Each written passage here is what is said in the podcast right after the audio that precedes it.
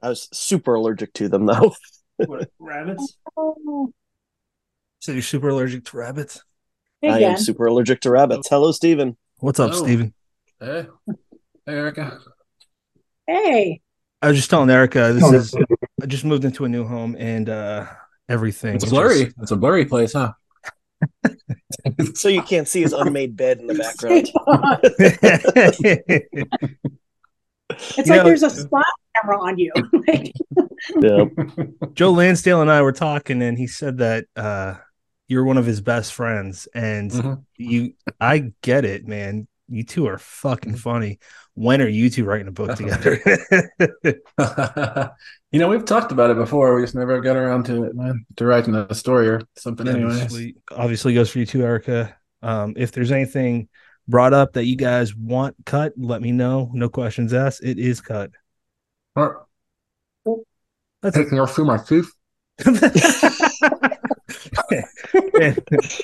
have to wear those and, and answer every question with those in, so it's just forty-five minutes of unintelligible garble.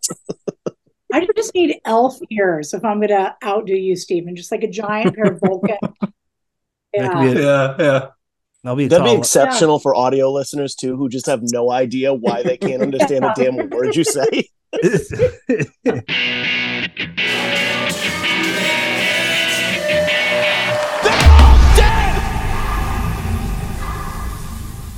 Welcome to Dead Headspace. I'm your host, Patrick R. McDonough. Before I introduce Brennan, I'm just going to say Candace, unfortunately, couldn't be here today. She'll be here next week.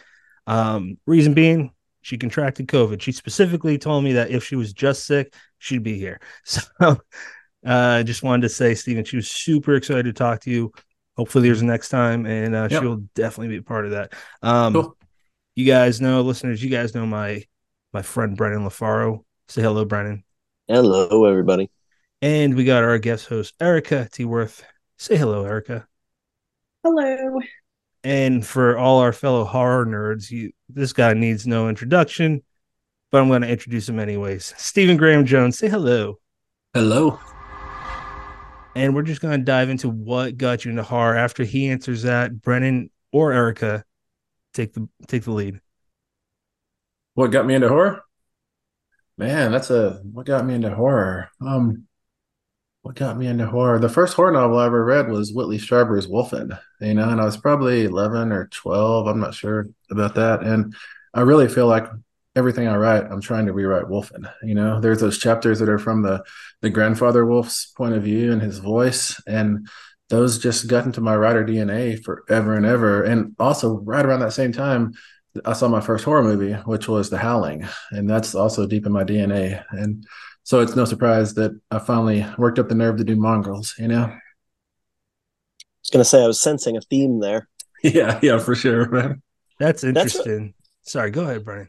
No, I was just going to say, that's really interesting, because uh, this is, if my count's anywhere near right, something around episode two ten that we've recorded, and you get a lot of, you know, I read Stephen King, I read... Uh, Dean Koontz, I read this person, that person. Nobody's ever mentioned Whitley Strieber before. Um, mm. I'm very curious what drew you to that book. Um, I don't have the paperback here. I've got it somewhere, but it was the cover, man. It was a mass mass paper bar, mass market cover that is almost all black, but it's got those two wolf eyes like slanting down, and you can see the the barest suggestion of the muzzle or something. And man, I was hooked. I could not put that book. I couldn't have not read that book, I think. And I have no idea where I got it because um, I'm, I'm not saying like I didn't live in a household where books were out of bounds or anything, but um, we didn't have them around either, you know? So I don't know where in the world I stumbled onto this book. But then, you know, going back to that theme, what mm. do you think, what do you think it is about werewolves that really just kind of draws you in? Um, I think it was that age for me, you know, when you're eleven, twelve, thirteen, you're changing and you, you, you, you realize you're changing. And I didn't really have the guidance to tell me what I might be changing into. So I thought maybe it's elective, you know? And so I started casting about and, and in West Texas, being a vampire is instant death because there's no shade, you know? So a werewolf, I could run around and eat rabbits and jump fences and have fun all the time. And so of course I want to be a werewolf, and nobody wants to be a mummy, you know? And mermaid, you wouldn't last ten minutes being a mermaid in West Texas. So of, of all the creatures, werewolf was pretty much all I could do. I did not expect process of elimination to be part of that answer, but brilliant. Erika, would you like to jump in? Yeah, I always love Stephen's answers because like they're the cool answers, you know? Whereas I'm like, I, all I remember is that I have this extremely distinct memory. I went into um, like a library and I was like telling the librarian, I just want something about a girl and a ghost. I just remember that very distinctly, you know? Um, but, you know, otherwise, I'm not even sure what got me into it. My answer would all, otherwise be Stephen King. But I think mm. what I'm always interested in is the final girl thing, right? Because there's so much debate about this. Like, Grady does it, you do it. I remember Cynthia Palaio saying, well, you know, why does it have to be a final girl? Could be a final mm-hmm. guy. Mm-hmm. Or couldn't the murderer be a woman? I think those are all legitimate questions. But mm-hmm. I think what I'm curious about is what about the final girl kind of compels you, Stephen, or at least in this, like, you know, trilogy? Yeah. Um, I think final girls are just the best possible model for us for how to push back against the bullies in our lives, you know, be it somebody in a parking garage who is shadowing us, be it a boss we don't like, be it a boyfriend, girlfriend, you know, that and we're in a relationship with. Um, all through through all of our interactions in the world, there's always going to be bullies. You know, that's what Jason Voorhees is. That's what Michael Myers is. That's what Freddy Krueger is. They they try to exert their power over you and terrorize you. And final girls get terrorized. They get chased. They scream. They fall down when they run away. All those things. But there comes a point where they're like, enough is enough. And they turn around and they fight and they transform into their pure selves, you know? And I think if we can identify enough with their story, we can understand that we have that inside ourselves as well. And we can also push back and try to make things better. I love that. Actually, I, uh, I kind of would like a scenario where it's not metaphoric. I would actually like to be able to transform into a werewolf, just oh, actually that and be like, and then yeah. it just, then they would be quiet then, you know? Oh, but man, yeah. I love that because yeah. a lot of people see it as like the final girl's a victim and, you know, we're putting mm-hmm. women in this victim space. But I actually mm-hmm. think you're right. I feel that you and Grady um, Hendrix are doing mm-hmm. it in a way that I can celebrate. Like, mm-hmm. you know, because women do end up cornered, like a lot of us, right? And so mm-hmm. they do fight back and they do survive yeah. and they do survive from, you know, their physical skills, their mental skills. So, yeah, I like yeah. that a lot.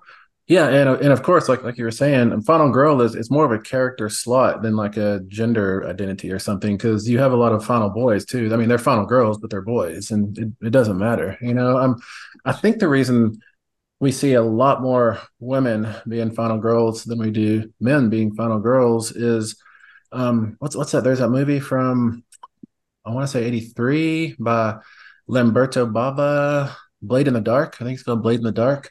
It's about a musician who goes to a remote estate, probably in Italy, I'm not sure, to work on a score or something. And and of course he's menaced, you know, every waking hour by some killer who's killing gardeners and doing all kinds of stuff. And finally he confronts that killer. The killer is a woman. And and it turns out when she's unmasked and they're in the living room, I think, um, he like outsizes her by, I don't know, eight inches or something. And she comes at him and he just like knocks her down, you know? And um and that that like um disparity, I guess, in just I don't know, size, strength, something like that, is why I think most final girls are women, because when they do that thing where they stop, turn around, pick up the machete and go after the killer in the mask, then um they're going to get something that outsizes them, outmuscles them, outmeans them, and and all just is more of a killer than they are, but that doesn't matter. They're going to come at them anyways, you know? And I'm, and I'm not saying that, that every story with the final boy is broken by any means, but um, it just presents a different set of like story problems that you have to navigate around and, and make work, you know? Um, but I mean, I don't mean to say that, that um, women are less good fighters or anything like that, you know? I don't, but, um, but in that, in that Blade in the Dark, the final girl, the guy in the final girl role, does actually outsize his attacker, his bully, his slasher, you know? And it, it was a weirdness. You never see that. Like Jason is never um, shorter than whoever he whoever he's killing, you know? He's not.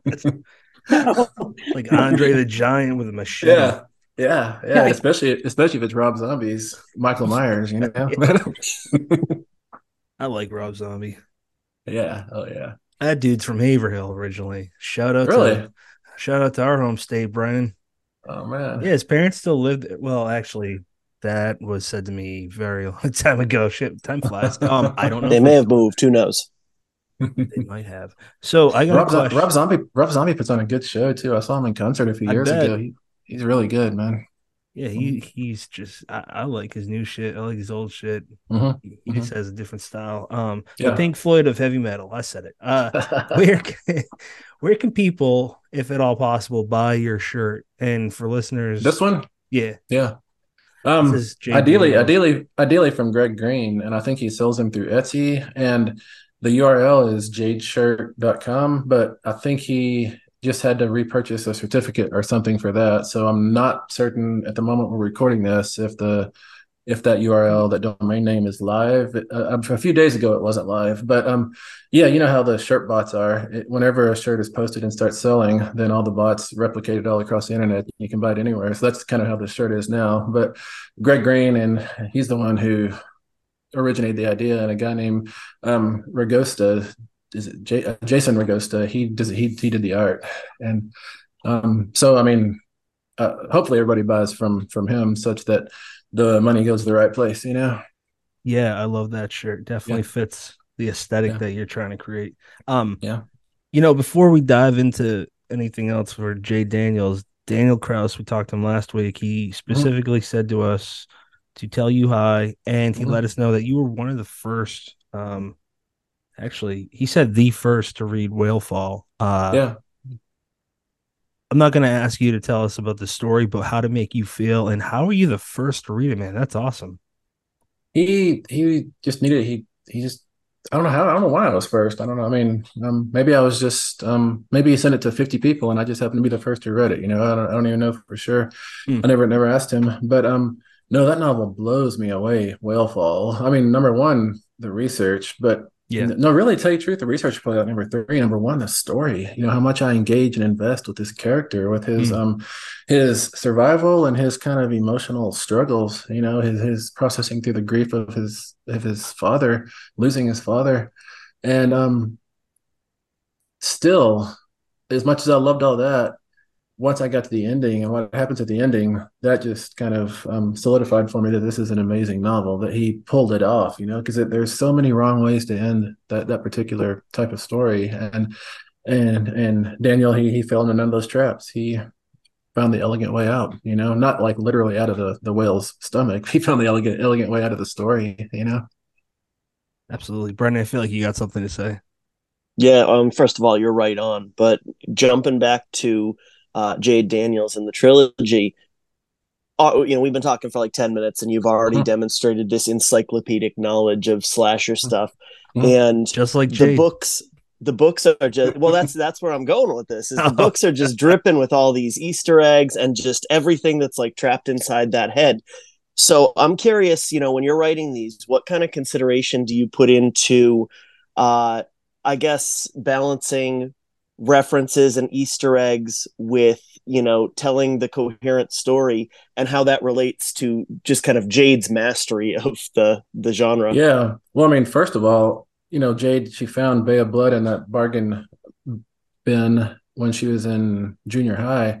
And um, I'm so lucky that she found a like a proto slasher, because if she would have found a tennis racket, then I'd be screwed, because I don't know nothing about tennis, you know? So I'm I'm really happy that what she's into is what I'm into. You know, there's, um, I say happy, like it's luck. There's probably a little shaping going on, but, um, but, um, well, I guess the trick with all the, like, I don't know, title drops and trivia and, you know, just all that kind of slasher cue stuff is that, um, yes, I want to put it in there for sure, because that's Jade's compulsion. That's her fascination. It's how, it's her lens by which she makes sense of the world.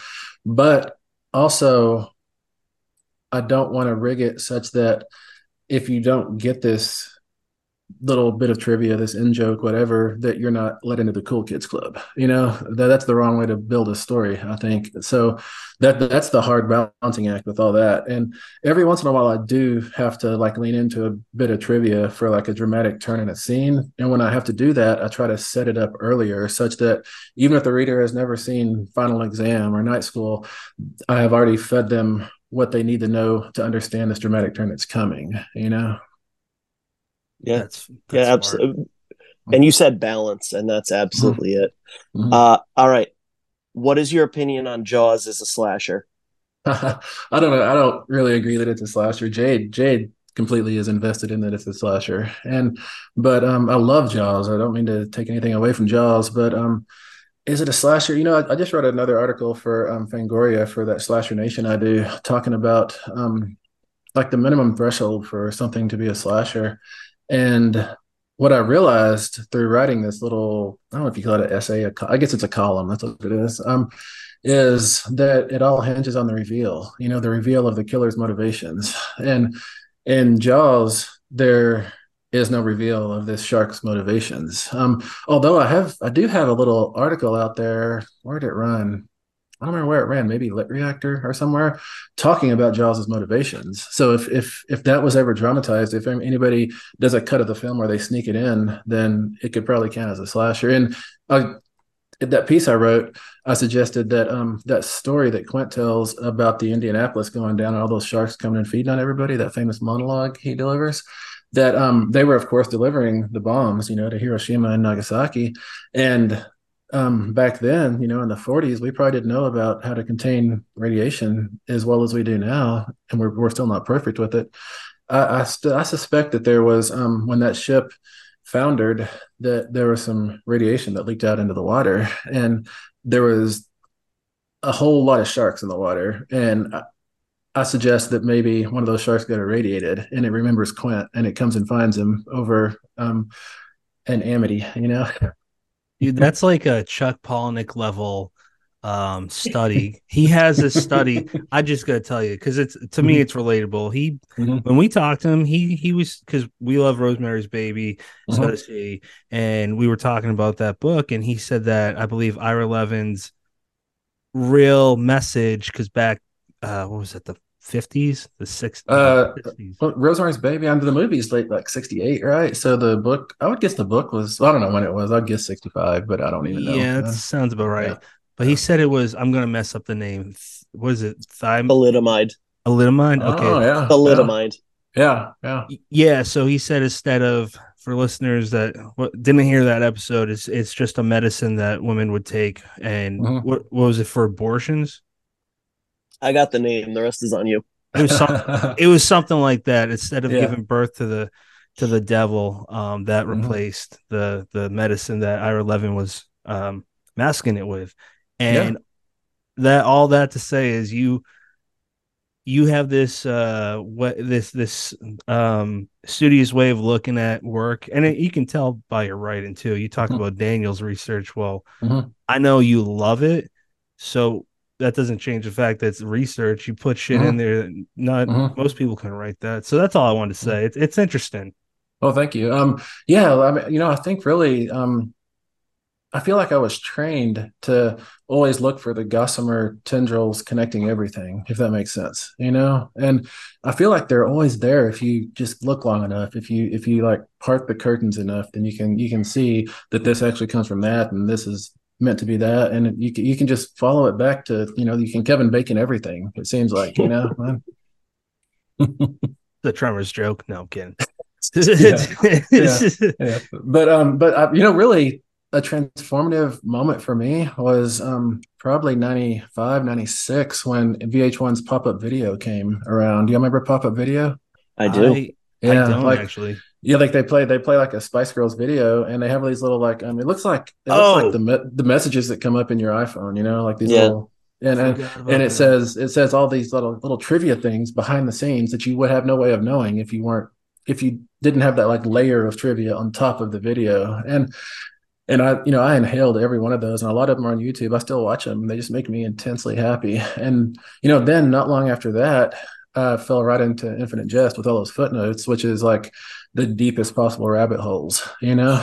And um, and I read that the same, I read Infinite Jest in the same two weeks I read Pynchon's Mason and Dixon, you know? And it, it does rabbit holing in a completely different way. It's got mechanical invisible ducks and all kinds of crazy stuff. And um, I feel like that, and that's also the year Scream came out, you know, ninety-six. Um, and you got Billy quoting Psycho and, and all this stuff, and quoting The Exorcist. And I feel like just all of that, um, lodged in me in a way that left me never the same, you know, if, if it make, if that makes sense. Erika, jump in. Yeah, I was gonna say it's interesting because, um, I mean, it's, I know it's one of these like academic words, but in some ways, right, you're talking about postmodernism. But what's interesting is that, and I always find this kind of compelling about Scream, and I don't know if it's the moment or it's just the, the writing, but if you're talking about David Foster Wallace, right, you can't call that guy an organic writer. And this, like, mm-hmm. there was an interview I remember reading uh, or listening to uh, of his, and he was talking about his tennis coach. And his tennis coach kept being like, you can't get the ball right because you got a bad head, kid. And he's like, I'm like that with fiction. I just can't, I can't just do the natural structured thing, right? Mm-hmm. But it, mm-hmm. then again, if you read his essays, he's pretty, he's, I honestly think in some ways, like people like Roxane Gay are kind of, they owe him because he pioneered that research mm-hmm. that you're talking about, plus, you know, personal, and he blended mm-hmm. it so seamlessly and in mm-hmm. such a structured way. Mm-hmm. But Scream is extremely organic. It's fun, it's punchy, it's got the mm-hmm. traditional Hollywood art, and yet it's yeah. completely postmodern.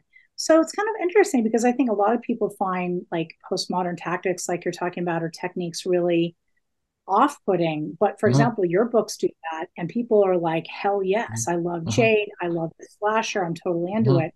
So I don't know. I don't know what, I guess the question is what makes it, oh, I hate this word, but what makes it palatable or not? Mm-hmm. What makes somebody like, oh, this is fun to consume yeah. versus, oh, I, it's interrupting my, my, you know what I mean, my natural co- consumption of this thing.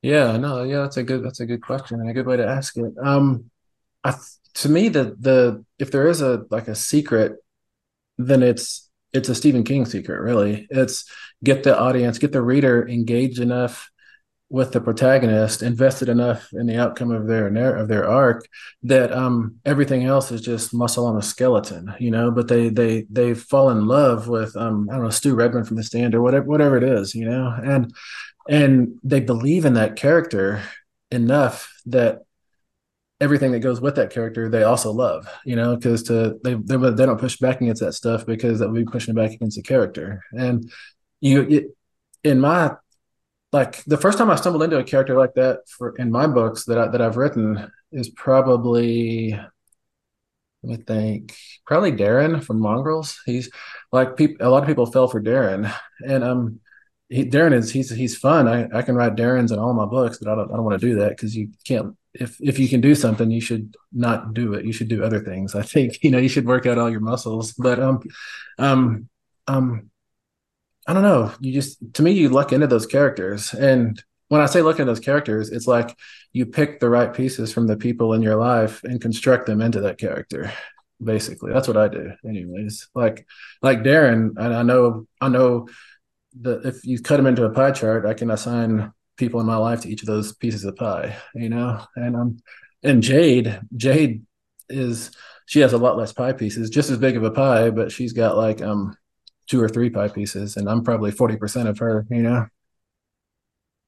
Well, in a word too, she's tremendously sympathetic because you're right. The mm. Stephen King trick and the Stephen Graham Jones trick is, mm. you know, creating a complex character, but you know, one mm. who like has emotional stuff going on that, you know, mm-hmm. to be mm-hmm. is at stake, but also like mm. makes you feel sorry for them, makes you relate to them, you know? And mm. so, yeah, those mm. are definitely, I think that makes a lot of sense, you know? Mm. Yeah, it's it's tricky. Um, it's yeah, it's it's it's hard to ride that line because of course you can always set up a character to where everybody's going to feel sorry for them. Like John Wick, they killed his puppy. Of course, we're on his side. You know, you can do those kind of tricks real easy. But the I think the reader gets really jaded to that quickly. You know, so you've got to um kind of blind blindside them with it or ambush them with it in some way. I think I don't know. I mean, I'll never have figured it out. What I always feel like with um. writing tech techniques with like tricks that I learned to get across stories and novels is that, that I have a cup, you know, and I've been filling it with little tricks and techniques my whole, ever since I started writing. And, um, but the trick is it can only hold so much. And there's like actually fifteen cups worth of techniques and tricks. And so when I pour one trick in, something else splashes out. So I'm always having to relearn stuff. Like I wish I could do some stuff like I did back in Leadfeather in two thousand seven, but I can't write like that anymore. I can't write like The Bird Is Gone from two thousand three. I wish I could, but that stuff is splashed out of my cup, and I've got different tricks in my cup now, you know? And to me, that's what a writing career is. It's just keeping your cup full and being satisfied with the fact that it's going to have different stuff in it from year to year, you know? Yeah. Yeah. I think that makes a lot of sense. And you know what I like about Jade, I know she's kind of evolved, but I guess mm-hmm. what makes her not just like, you know, like, you know, not, you know, tick, we're sympathetic with her because of like what's happening in her home life. She's annoying. She's wonderfully mm-hmm. annoying. Mm-hmm. And, you know, first, like she's like, hey guys, I know I just bumped into you and you're strangers, but I'd like to tell you about these horror movies. And they're like, great. You know, you're, you're like, you're surrounded by adult men, Jade. Maybe you should uh, not do that. And really, you're just more like, then in the end, you're just annoyed with them, but you kind of like her anyway, you know? Yeah, yeah, yeah. yeah. You know, I think I, that, that, that scene you're talking about from early in My Heart Is a Chainsaw, I was at a party when I was about twenty or nineteen in Dallas at a department complex, and I was out in the parking lot, and some dude came up to me just randomly in the parking lot, and he was messed up on like forty-eight different chemicals, and I think this was like his third or fourth day awake, and he just started spewing all these facts on me, and I wasn't that fascinated, but I was compelled to listen at the same time, you know, and I think that's where that scene comes from. And that was probably my cousin, so... Now I got a question for you, you two, and Brennan, please jump in as well. I don't know what the answer is. I don't think anyone mm-hmm. does. But if Wes Craven wasn't behind Scream, the first one, do you guys mm-hmm. think that it would be this powerful for this song? Because I know that, like the Drew Barrymore chase scene, I know in the script it just said something as vague as Ghostface chases whatever the girl's yeah. name was, but that's where you had the ma- where Wes Craven adds his magic. So I'm wondering, mm-hmm. Mm-hmm. I, I don't yeah. know what the fuck you're gonna say, Stephen, but I feel like I'm gonna be like. Well, I don't want to, Erika. Do you, I don't want to cut you off. Do you have something? Or... No, no, I think just I gut instinct. No way. You know what I mean? Yeah, it's the yeah. right it's the structure, but and the characters and the mask, but it's the mm-hmm. writing that makes it. You know. Mm. Yeah, like for me, as far as directors go. There's no one, there was never, there's never been anyone better in a tight hallway than Wes Craven. You know, he can give you tension, like in what's re- that movie Red Eye, you know, that thriller. He does tension so well on that plane. Um, every one of his films, the way he um, positions the camera towards tension is, um, it's, I want to say it's instinctual, but of course he learned it over many tries and many failures. But, um, um, the closest I've seen to having that ability with a camera is um, Lee Janiak, actually. She she has a really good knack for for how to move when people are running, I guess, you know? But um, but yeah, like in, in the script for Scream two, um, Kevin Williamson says, Wes does some scary shit here. That's, you know, and that, he lets Wes, like Wes Craven go for eight or ten pages of a chase scene. And, and yeah, that kind of stuff is amazing. But um. No, I don't think Scream would have hit like it did had Wes Craven not been at the helm at all. And um, the and a big part of that would have been because the slasher was like functionally dead in ninety-six or ninety-five when they were shooting anyways. And well, I say ninety-five. This it came out on Christmas Day, didn't it? In ninety-six. I'm not sure the dates when they shot that. They could have been shooting into the spring of ninety-six, I guess. But um, mm. but anyways, um. And I think that another director would have fallen into the trap of we need to replicate the eighties slashers, the golden age slashers. And we need to do that formula again, just with higher production values and, you know, T V, all these T V actors that we've pulled together. And which is to say there probably would have been um, nudity every fourteen minutes or something, you know, like, like you, like you see in the old stuff, but Wes yeah. Craven, like he, like Nightmare on Elm Street, he never did that. And any of the Screams, he never did that. And um, I love that he was trying to like, I don't know if he was trying to, but what I get is that he was graduating the slasher away from its exploit exploitative roots, you know? Mm-hmm. And I really appreciate that. I, and it makes, it makes the audience, I think, focus more on um, the story than like the cool visuals or the, I mean, there, there is gore in Scream, of course, you know, but um, I don't know. Yeah, I don't think it's, to me, it doesn't work without, I mean, you got to have Kevin Williamson first to, to write that in three days, staying up in Palm Springs. Yeah, that's but, fucking crazy. Yeah, I know. But you, but you definitely need um, Wes Craven at the helm. And I think, didn't Kevin Williamson, he had actually adapted that Drew Barrymore sequence, the first twelve minutes, from a one-act play he had done in college, I think, if I remember correctly. I didn't know that. Yeah. Um, I'd like to ask one more question then. Do you guys want to end uh, Stephen's time here with uh, Don't Fear the Reaper? Yeah. Sure. Yeah, go ahead. So my question is, uh, it's long-winded. Um, episode two oh four, it's called Rising Together. Paul Tremblay, John Langan, Sarah Langan, Victor Laval, Livia Llewellyn, and La- Laird Barron. Um, they mentioned you a lot, Stephen, and the uh-huh. whole point of that episode is for a group of people that rose up together in their career. Uh-huh. And uh-huh. um, I just kind of want to hear what basically they were. It, it was an hour, I think like an hour and a half. So uh-huh. we the whole time we were just talking about basically what you need to survive if this if you're not a short timer. So I'm wondering what if you have anything to say about any of those people mentioned, or if you have any words about how important it is to have a support, a strong, like a true friends support system. Uh-huh. No, it is really nice to have a, um, people to commiserate with, and, and really importantly, people to say, stay away from this editor, stay, stay away from that magazine, or, you know, just to say, yeah, I submitted, I submitted a Cemetery Dance, um, five months ago too. And we're, we're all waiting together for the acceptance or the rejection. Um, but it's, it's wonderful to have that. And that to me is kind of what conventions deliver to us, because they let us all hang out and talk after hours about that kind of stuff, you know? And yeah, I, th- I think it, it's vital for sure. Um, yeah. Nice. Um, Brennan and Erika, whoever wants to, let's, let's dive into um, Don't Fear the Reaper, and the reason What what we're promoting specifically with Stephen is Don't Fear the Reaper paperback version. This is uh, the day of this episode's release, so it's September twenty-sixth, twenty twenty-three. Uh, Brennan or Erika? Erika, go ahead. Yeah, I think, I mean, I think I've asked about Jade, right? So Dark Mill South. Uh-huh. He's kind of, it's perfect that you talked about um Nightmare on Elm Street, because like when I like I was a teenager in the eighties, and that was just like what we watched. And even though in some ways it doesn't stand the test of time, there's something compelling about the narrative and the and the monster. But I think like he's, you know, Freddy's kind of like witty and funny and awful mm-hmm. and gross. Mm-hmm. And but I want to say Dark Mill South is a bit more like Jason. He's kind of silent and terrifying and hulking. Yeah. And I guess I think I asked you this before, but I think for the purposes of this podcast, I think uh-huh. it's it's relevant.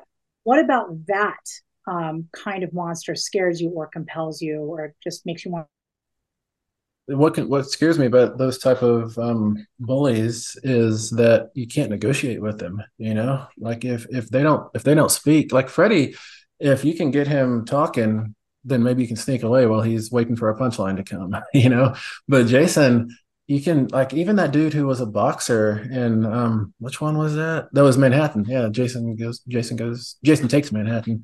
That the dude who was a boxer who who could actually physically, it would seem, resist Jason. He doesn't even have a chance. He gets his head boxed off, you know? Um, you can't talk to Jason. It, all you can do is scream. And when you scream, you, I mean, I guess the purpose of Scream's, right? It, it kind of evolved in monkey societies where you alert the rest of the, the um, troop that there's danger. But in slashers, the scream generally serves to reduce you to a puddle of fear, just waiting to get macheted, you know? And um, that's that's the response you had to these big hulking killers. That's why Michael Myers in Halloween Kills, which in which he kind of is a Jason Voorhees type character, why he's able to take out that whole crew of fire firemen, you know? Because um, he just doesn't stop. And that that's scary. I think Freddy would have a much harder time coming out of that flaming house in Halloween Kills, taking out that fire crew, because he'd be stopping to drop quips. And I would, that would give people too much time, you know? I like that. So in other words, like Jade and Dark Mill South are just great, I mean, yeah. perverse companions, right? Because yeah. he's so unrelenting. I definitely yeah. wouldn't know anything about unrelenting bullies you can't reason with. um, that that Jade gets this opportunity to really, you know, kick ass and like mm-hmm. and really look good doing it. So yeah, mm-hmm. I like that. Yeah. yeah. But you know, I'd never thought of that. That's that's cool. That yeah, Jade Jade is very verbal with all her slasher stuff, and Dark Mill South is very nonverbal. But that's right, they are kind of a two sides of some sort of coin or something. A good pair. Yeah, yin and yang. Yeah, yeah. Brennan, what are your thoughts, buddy? So a two part question. Um, when you when you went to start on book two, I'm curious, uh-huh. you know, what kind of led you to do a little time jump? And on top of that, you know, when you, when you have a slasher sequel, you gotta balance it to pay homage to the first one and bring uh-huh. back the people who dug the first one, but also give them something different. How did you kind of take that to task? Yeah, you're, you're totally right. You have to deliver the same but different. And um, and there's also a big tonal challenge with book twos of trilogies. Um, it, it's like start from Star Wars to Empire Strikes Back. That's that's the trick. Or um, Fellowship of the Ring to Two Towers. The, those both were just the same t- to me. And the trick is, like with Chainsaw, was a um, a slow burn until the end, until you get to the big massacre, you know? And And I knew that building Don't Fear the Reaper the same way was, that was a build that couldn't surprise an audience who had already seen that, you know? And so what I had to do with Don't Fear the Reaper is hit the ground running and drop a body every ten or twelve pages and try to do it worse and worse every time. And because it was a book two, I had the luxury of doing that because Proof Rock was already built, the characters were already introduced, and I didn't have to slow down to say, um, Proof Rock has been here since, you know, eighteen seventy-two or, or whenever. And um, that, uh, that was really nice. And also, but structurally, I had to also deliver those intercut essays, which like Jade had done the Slasher one oh ones. I had to do the same thing in Don't Fear the Reaper. And I do a similar thing in the third book too, because some some things I think you, if you set up a pattern in book one, you are kind of locked in. If you break that pattern too much, the audience is going to call foul. And it's really fun. I love the challenge of coming up with different ways to do that.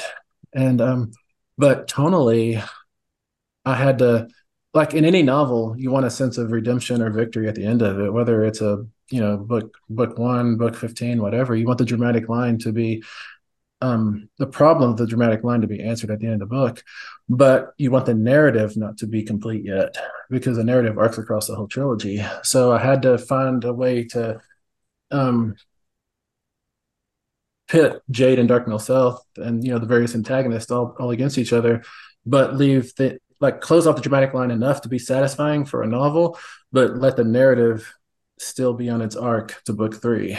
And yeah, that, that was tricky. And it was especially tricky for a writer like me because I had no idea where I was going. I was probably two thirds into the book before I was like, you know, I think this person will be the killer because I don't, I don't know, you know, I don't, I don't think about that kind of stuff. Um, it, but I take as my lead Kevin Williamson again, because I was reading an interview somewhere where he says when he was writing Scream, the first draft, um, he realized maybe, I don't know, I don't, I'll probably get the number wrong, maybe halfway through it, that wait, Billy couldn't have been there doing, killing this person because he was in jail or something like that. And he said, do I go back and fix that?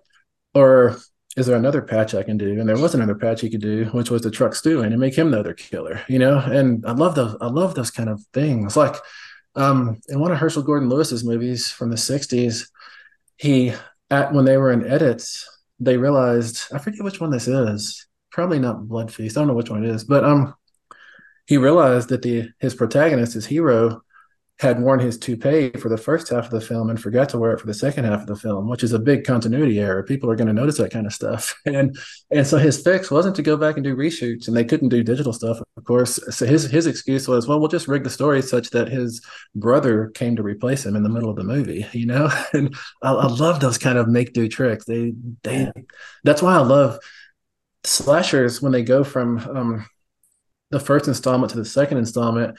It's There's so much of that going on because no one builds the first one such that there's enough story left over for a second one. So like with Friday the thirteenth part two, that's why um, Cunningham and Savini weren't part of that because they they thought the story is told. But I love it when people have to, when a different team has to sift through the ashes of the first installment and find the slimmest, most gossamer little story thread, pull it up and weave it into a tapestry. I just love that. I love that and it, it takes so many narrative backbends to get that done, and so many like um I don't know, willful blindnesses on the reader's part too. You know, I, I like that. Yeah. So pros versus cons, um, and you touched mm. on a lot of these, so I'm kind of, you know, repeating your words, but mm. the advantage of a second book in a series is you've already built the world, and you also don't have to tie all the threads in book two.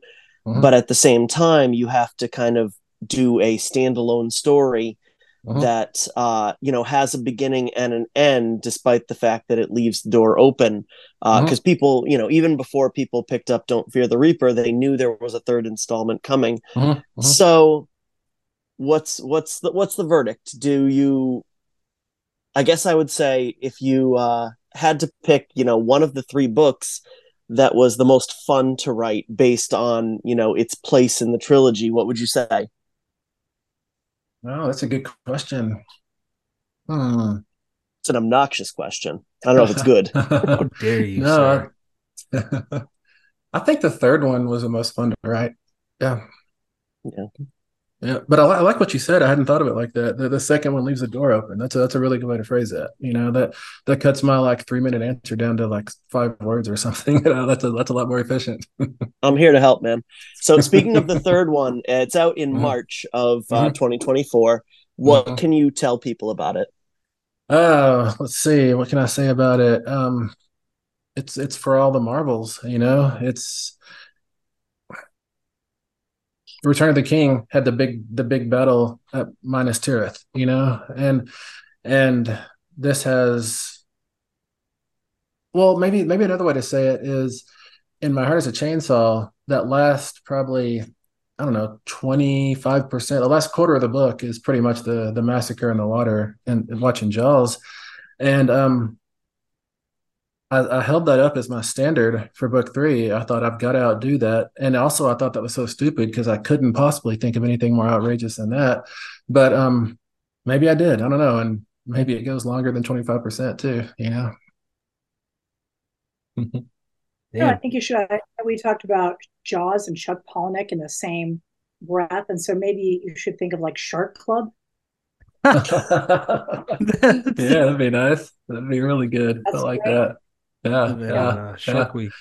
Yeah, yeah. Or I should do like he did in in Survivor. Is that in, yeah, in Survivor, the pages of that novel are numbered backwards. You know, I remember. I'd love. To, I've always wanted to do that in one of my books. It'd be neat to do that in the third book, so it's counting down to the end. You know, you're gonna confuse the shit out of someone. It hasn't gone to printing yet. You could still make that happen. They're right? Gonna give Stephen a one star. The book's numbers are wrong. um, Stephen, is this the is this the part where you want to? Say goodnight, or do you want to stick around another fifteen for Erika's thing? Either, I bet, yeah, I better, I better get out of here, man. I got not okay. a problem, dude. Not a problem. Um, thank you so much. We we've been thank wanting you. To talk to you for a long time, so it means a lot. Yeah, no, it's great, and um, as leading to Erika, I think everyone should read White Horse. You know, it's re- it's really cool for me to read White Horse because I kind of live in the area where it all happens. You know, so it's Ooh. It's really really cool, man. And you have a blurb. Well, thank you, Stephen. I owe a debt to Stephen because mm. as he, you know, really was writing more overtly horror, horror books, right? Mm.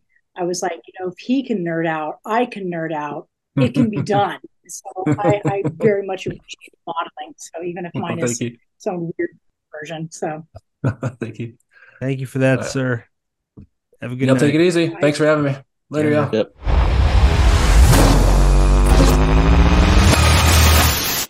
Hi, I am Erika T. Wurth, author of the Indigenous literary horror uh, novel White Horse, which is out now with Flatiron Macmillan. And it is about Carrie, who is an urban Indian woman who loves heavy metal and loves horror, but despises her mother because she believes that her mother d- abandoned her when she was two days old. And when her, uh, her cousin Debbie discovers an ancient bracelet of her mother's and uh, Carrie touches the bracelet, um, her mother's ghost begins to haunt Carrie, and a monster invades her dreams, and Carrie decides that she needs to find out what happened to her mother after all. Um, and some of the inspiration for this novel is urban Indian life in Denver, Colorado, and it's also just, you know, my love of heavy metal and horror, which was something where I went to school in Idaho Springs people loved, and it's also a love song to old Denver.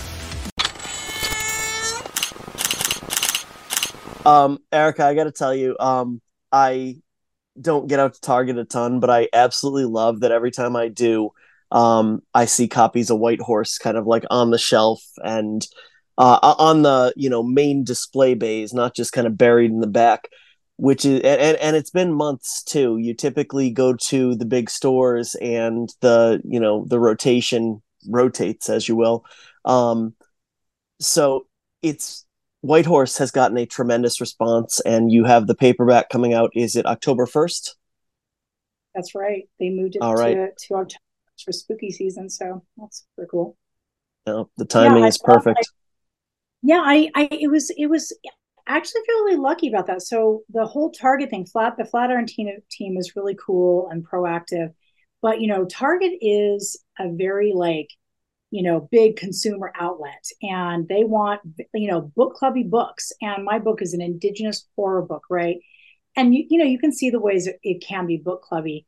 But I, I have to say that I that felt really lucky because, I mean, I like to think it had something to do with the book, but it was certainly Flatiron selling it a certain way um, because, you know, every time I go into Target, I get to see it, right? And that it's just such a neat thing. I've, how many years have I been going to Target and seeing their books or their book club books? And, but the funny thing is it's always thirty percent off now because it's like months mm. after the date. And I yep. always buy them as a business expense because if I go somewhere and I don't have any copies to sell, I can sell them and they're actually cheaper and easier to get than from my press. So I just, I buy them now. Holy shit. Yeah. Yeah. Yeah. So I'm always, and the cover art, the woman looks so much like me. Like every time I go through the line. Yes, she does. I always think they're going to. Yeah, look, people have said that to me. I'm glad you said that first, because if I said first, dude, I seriously, it's it's uncanny, and I, you know, like you, you know, if you're indigenous, like I had indigenous women on the cover of my books before when I published with small presses, and I published realism, and people are like, oh, you look like, and I'm like, yeah, vaguely, I can see it, you know, but no, this one, I'm like, no, I do, and it's weird. It's I thought it was you in sunglasses. I really did. I. You know, even the nose, it's super, it's just tremendously odd. So yeah, she and I need a D N A test. so, no, I think that um, I think that we can all probably agree that a fair bit of publishing is publishing is a mixture of hard work, and it's a lot of hard work and luck. And the reason I brought in, you know, the idea that, you know, when I, whenever I go to Target months and months and months, I always see your book. You can, you know, hard work and luck can get it on the shelf, but what keeps it on the shelf is readers' avid response. So I wonder, you know, it's been a little bit since we talked about the initial release of the book. How has the response been? Um, to my mind, it's been very, every time we bring it up, the person we bring it up to says, "Oh my God, I loved that." Uh, what's what's kind of been your reaction to oh, it? Wait, wait, and Aaron Dries, I got to throw that in there because I did want to get clarity after if he was friends with Erika or whatever. Not that that would make a huge difference, but he, he barely ever spoke with you, and he randomly brought your book up. Your book's come up quite a few times. Yeah, I, I really, you know, I think for me, what happened was Stephen and I are like, for example, very different writers, but, and he's such an affable, unassuming guy, even though clearly he's bright and he knows a ton. Um, but, you know, he also just published and published and published, mainly realism, realism with a dark theme, and eventually got to the big five and got to the New York Times bestseller list. And so similarly, I haven't published as much as he has, um, but I published in a very similar vein, and, you know, I did okay for an indie author, and I, you know, was pleased, but I think in the end, I was never really in my proper nerd home. Like, I just truly do love horror, very different subject matter, obviously, than Stephen, but I love, I love the paranormal. I love the, that, that darkness on a more visceral, real level. Right.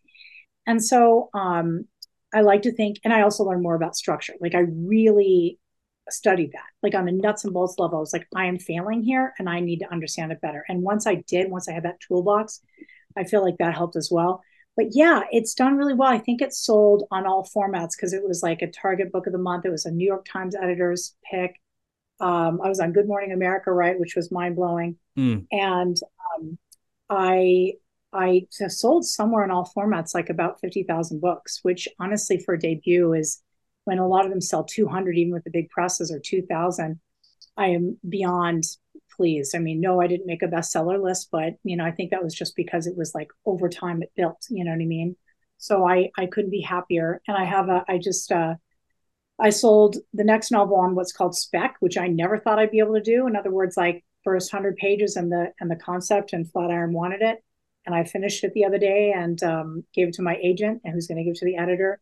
But yeah, it's called Room nine oh four. So like, I feel like, you know, I, I, I'm still very proud of White Horse. It seems like people love it. I can just randomly come across TikTok where people are talking about it. And I think that's really cool. And, you know, I can't wait to, to keep going with the next one. Wow. fifty thousand. Um, yeah, that's nothing to sneeze at. Like, that is fucking crazy. That's a lot of people. Like, we take high numbers. I think it's worth just pausing on this for a second, because like nowadays we think in views of terms and likes and all that shit, and nothing really, I don't know about you guys, I'm speaking for myself, but nothing really is like impressive, because we've seen people, so many people get millions of views. Now, it, you know, you're thinking in terms of like, I listened to, I forget what song it was on YouTube Music. It was a song that was played over five billion times. I'm like, holy shit. But fifty thousand's a fuck load. Just count to fifty thousand. See you in five weeks, you know, or whatever it is. It's a lot. Yeah, it's a no, big it, number. That's a lot of books. I mean, look, you had Karen Slaughter on the other day, and I loved so much what you had to say. She's so interesting. And yeah. She has sold like forty million, okay? Yeah. So my fifty thousand is a drop in the bucket. But look, I'm in some ways, even though I published books before, this was in many ways my debut. And I feel like for a debut, you know, pretty damn good. So, yeah, absolutely. I would agree with that. Yeah, absolutely. And uh, as as anyone who works with the public can attest to, uh, people need to read more books. So fifty thousand is damn good. Um, I would also say, you know, you you drop that, you know, whether it's two hundred or two thousand, it really is the feeling of somebody choosing to spend their free time when there's Netflix and there's Hulu and there's Disney Plus and there's Amazon Prime, somebody choosing to spend their time with your book. It's, it's a blessing every time. Um, and for two thousand or fifty thousand people to do it, that's, you know, outstanding. Now, when we have you on to promote the hardcover, you can get away with this is new and, you know, let's talk about this, but now it's the paperback. Now you got to give us a, just a little bit more about what's next. Oh, you mean like the next book? Yeah. Oh, yeah. Yep.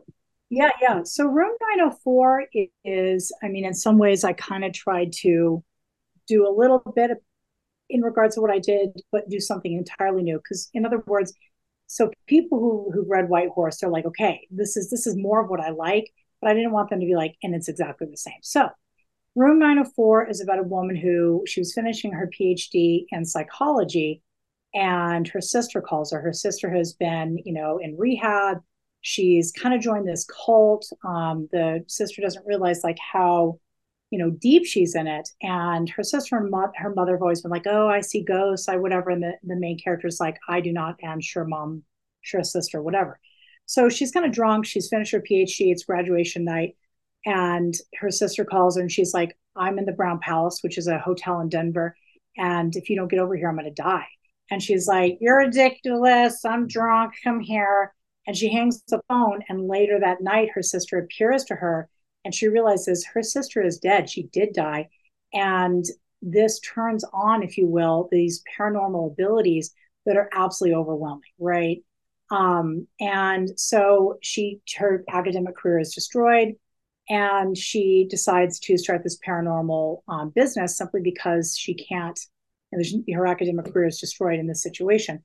So um, they, the Brown Pals calls her and they're like, you know what, you should come in. Uh, we we have a problem and we need you to, to solve it. And she sees that it's her sister now has replaced this other ghost and she is haunting the Brown Palace. And they're like, yeah, and in two weeks, um, every five years, you know, someone checks in and two and three weeks later, well, there's three weeks, they die. And she's like, I don't want to have anything to do with this. My sister's in here. This is just too much for me. But then her mother checks in and she's like, in three weeks, my mother will die if I don't solve this crime. So she decides to solve it. That sounds cool. So I'm getting like Ring vibes almost. Yeah, right. Ring's one of my favorite films. Like I, that's just my thing. And um, I definitely, I put a clock in there because I just love that idea. I just love the whole idea of a clock. So I have like the three weeks, you know, I always thought that was cool. Yeah. Yeah. Time bomb countdown. Um, yeah. Do the pages in reverse, the numbers I meant, not the actual pages. Well, if you did, remember yeah. that Seinfeld episode where they got a friend that married in uh, India? Oh, and... that's my least favorite episode. Yeah, right. They played every scene backwards, and it was like twenty minutes before, an hour before. And that shit got confusing, man. Yep. There's always a way to do something like Memento, right? The Memento structure. And uh, if you remember that film, and I do admire that stuff, but I think I'm more like, okay, how to make forward motion go. That's kind of where I'm at now, but maybe something. So I live in the land of go, go, go forward. Yeah. Yeah, really I am. Yeah. I've just learned how to do that. I, you know, I honestly, without traditional structure, I would just be like a, a mess. So. Yep. Do you want to jump into currently reading? Let's do it. Yeah. Erika, what yeah, are you currently um, reading? Well, I was listening actually to Talking Scared, and he, you know, Neil was talking about how he wants to do um, an episode where he has two people who've never read the Dark Tower series, and then just to have them read it and get the reaction. I don't know how he's going to get somebody who hasn't ever read that to read that because it's this big. Yeah. Um, I was like, man, I remember loving the Dark Tower series when I was a kid. But what happened was I went to college and they like farmed it out of me, right? They were like, no, nerd, you're not allowed to like your nerd stuff if you want to be a real writer. And so I was like, okay, as stubborn as I was, I that's how I ended up reading and writing mainly realism. So obviously I'm I'm back there, and I was like, okay, and I'd reread The Gunslinger recently, which is very turgid and very um, I don't know if I call it postmodern right, but it's like heavy with language and the story's compelling, but that's not what's first. And mm. so I kind of stopped, and then Neil was saying, you know what, that's not indicative of the whole series. And I was like, yeah, that's right. So what's funny is I bought the whole thing. Sorry, my dog is scratching to get out. Oh, I bought the whole it's thing. Fine. You can't buy. I, she's on. Um, you can't buy, like I, I love, I will buy physical books. I have, obviously Don't Fear the Reaper, but um, I have a lot on Nook. And so I was going to buy the whole thing on, on Nook. You can't buy, you can't do it. Like you can't buy it as a series on Nook. So I decided Ooh. to buy the whole thing in paperback, and it's like a super nerd delight. And I'm just loving it because if I'm honest with myself, I love horror and I love science fiction. I love fantasy, but it's dark fantasy that I'm where I'm really at. And so that's, that's, um, I'm in the middle of, of, I think the third book right now. And I'm just, I, I, yeah. so that's a good yeah. one. Yeah. Blaine yeah. is a pain. He is indeed. Um, you know, I always think of the gun, like I like The Gunslinger, I do, but I totally get what you're saying. Um, it always makes me think of when I'm writing a book and I write like a first chapter or a prologue, and then I end up going back later and saying, this is me trying to figure out what the book is supposed to do, and then cutting it and incorporating the parts into what comes later. Like, that's what The Gunslinger reminds me of. It's it's it's an introduction that's not indicative of what you're getting in the rest of the series. Yeah. The weird part for me is that I have to remind myself that I he wrote it after Carrie, and Carrie is nothing like it, right? It's, yeah. it's very like what people call window pane language, story forward. Um, whereas The Gunslinger is, I guess, his, his moment where he's like, let's go back to college and be fancy. Um, yep. But what's funny is he went back and said, right, I want to, I want to rewrite that thing um, a little bit so it's not so turgid. But obviously he gave up at a certain point because he was like, that's just what it is. It's what it was. Yep. But yeah, I, I'd forgotten some of my most distinct memories as a child are sitting there in my room reading The Dark Tower. You know, hmm. so that whole series. That's, and I no, literally I, remember, you know. I, I will be curious upon revisit, although you can certainly answer me now. My favorite in the series is Wizard and Glass, and I feel like that generally tends to be people's either favorite or least favorite. Where do, you know, from your memory, where do you come in on Wizard and Glass? Well, um, I don't remember. I remember, I remember like rereading the second one. I'm like, okay, I remember that. I remember that scene. I remember the scene. Um, and I'm reading the third one, and I don't remember any of it, really. So Wizard and Glass is obviously the big boy, Um, so we'll see. I, I don't even remember what I remember. That's the interesting part about it. um, I'm going to jump in next. I am about halfway through Becoming the Boogeyman by Richard Chismar. Uh, it's the follow-up to Chasing the Boogeyman, which he put out maybe two years ago. Um, and it's this interesting mix of fiction and true crime where he writes himself into the narrative. Uh, kind of, sorry, Erika, if there's spoilers here, but you did read the book, the the Dark Tower series at some point, but where uh, King writes him into himself into the narrative, Chismar does that here. And I remember loving the first one. It's been a couple of years since I read it, Chasing the Boogeyman, but um, it was just so original. Nobody else was really doing anything like that, where it was, you know, we know it's fiction, but it just reads like this true crime book. There's photos in it. There's everything that you would have in a true crime book. And this one reads like an absolute sequel, like just picks up where the last one left off, uh, talks about, you know, the first book and the first book being, you know, made into a hypothetical movie. Um, It's really cool, and I'm super excited to talk to Rich about that. Um, couple that I have not started yet, but I'm about to jump into: The Reformatory by Tanana Reeve Dew, which we who we will be talking to in early October, and right. Not Forever, But For Now by Chuck Palahniuk, uh, who we will also be talking to in early October. Uh, Patrick, okay. I'm going to throw it to you. I'm in between books. Um, I'm about to start Becoming the Boogeyman, so I don't have anything interesting to add um, on that end. So you let's go. Becoming the Boogeyman. Yeah, check out the first one, and uh, if it if it strikes your fancy, then absolutely be on the lookout for the second one, which I believe comes out October tenth, um, because it, it really does read as, hey, if you liked the first one, the second one is absolutely going to be up your alley. Ah, yeah. I, I, this looks, it definitely, I like a little bit of postmodern, right? If it's just yeah. too much, then I'm like, that's just, to me, if something's really overtly that way, it's better in the short form because it's like a magic trick. Yeah. And in the end, you're performing a little magic trick. But if you're just kind of doing it again and again, like it takes a magic out of it. So I kind of feel that way about postmodernism, but if it's got like a just one little fun trick, I'm in, you know? Yeah. And you know, the, the first one was really original, and it was, this one's not going to break the mold because we've seen it before, but it's almost kind of like, hey, you guys dug the first one. Like, let's just keep the ride going.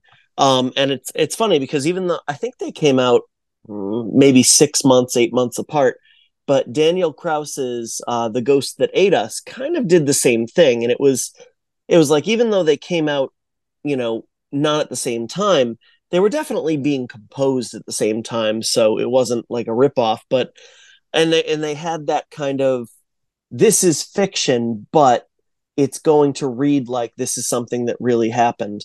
Uh, uh, Krauss's book was about a um, the the case of a poltergeist that inhabited a fast food restaurant. Um, again, pictures, news articles, all kinds of real life things uh, put into fiction that drew you in and just kind of assisted the narrative as you went along.